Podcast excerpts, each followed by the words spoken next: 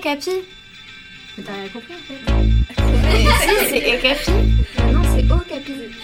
Euh, je m'appelle Lou. Wow, Capi. Je m'appelle euh, Alexandra. J'ai 12 ans. Emma, j'ai 14 ans, je suis en troisième. Oh non, euh, j'ai 14 ans. Ma vie d'ado. Et euh, je suis en troisième à Toulouse. Je m'appelle Jonathan. Euh, j'ai 13 ans, je suis en troisième. Ma vie d'ado. Iris, j'ai 14 ans. Ma vie d'ado? Une émission proposée par le magazine Okapi. J'en ai marre là, vraiment, j'en ai marre. Le jour où tu as le plus pleuré quand j'étais en Amérique, euh, j'étais toute seule dans une famille et euh, bah, en fait j'ai fait une crise d'angoisse parce que j'avais, bah, en fait c'était un peu la première fois et j'avais très peur et du coup j'ai fait une crise d'angoisse et j'arrivais plus à m'arrêter de pleurer. On avait un travail en français et je le faisais avec ma mère. C'était en fait sur euh, un livre qui est écrit par Romain Gary. C'était un passage assez émouvant. Euh, sur la mort de sa mère et euh, tout ça. Et comme j'étais à côté de ma mère, c'était un peu triste et c'est la goutte d'eau qui a fait déborder le vase. Et euh, comme à côté j'avais des problèmes, je me sentais pas trop bien dans ma peau et maintenant ça va beaucoup mieux. Mais voilà, ça, je me suis mise à pleurer. Et, mes parents s'étaient disputés vraiment fort. Et donc, enfin j'étais super impressionnée. Parce que d'habitude, ils disputent pas souvent. Donc, ça m'a fait pleurer.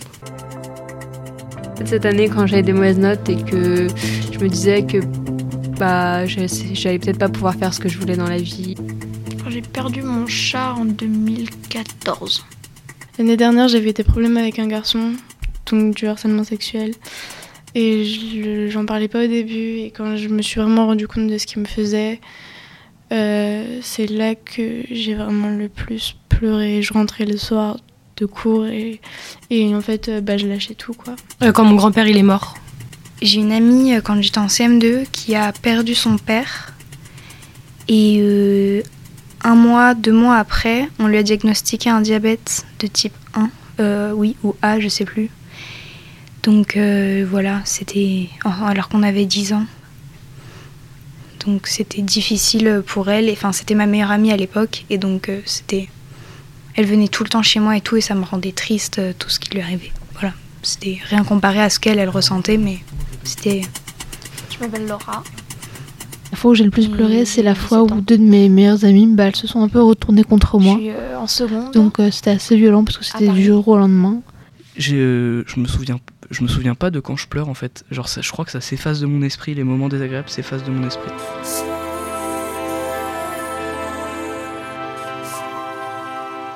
Euh, la fois où j'ai le plus pleuré, euh, bah, c'était sans doute euh, un jour où, mon père m'a engueulé très sérieusement. Il a une manière particulière de, de m'engueuler. Enfin, des fois, c'est une colère, une colère spontanée qui, donc, on attend que ça passe et puis ça va. Mais des fois, c'est une colère plus froide, plus difficile. Et c'était une comme ça cette fois-ci. Et celles-là sont plus dures à supporter.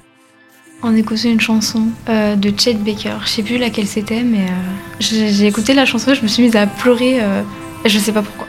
Bah, c'est il y a pas longtemps quand j'ai décidé d'aller habiter chez ma mère. Parce que je savais que ça faisait du mal à mon père.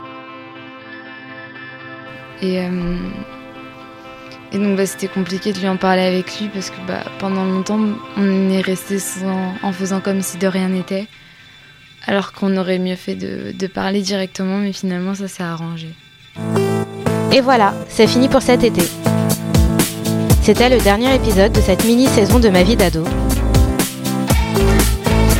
Nous vous souhaitons de bonnes vacances et on vous donne rendez-vous au mois de septembre pour de nouveaux épisodes de Ma vie d'ado. Ma vie d'ado, une émission proposée par le magazine Okapi. Hum, juste pour dire que je suis heureuse et je vous souhaite tout le bonheur du monde. Un podcast Bayard Jeunesse.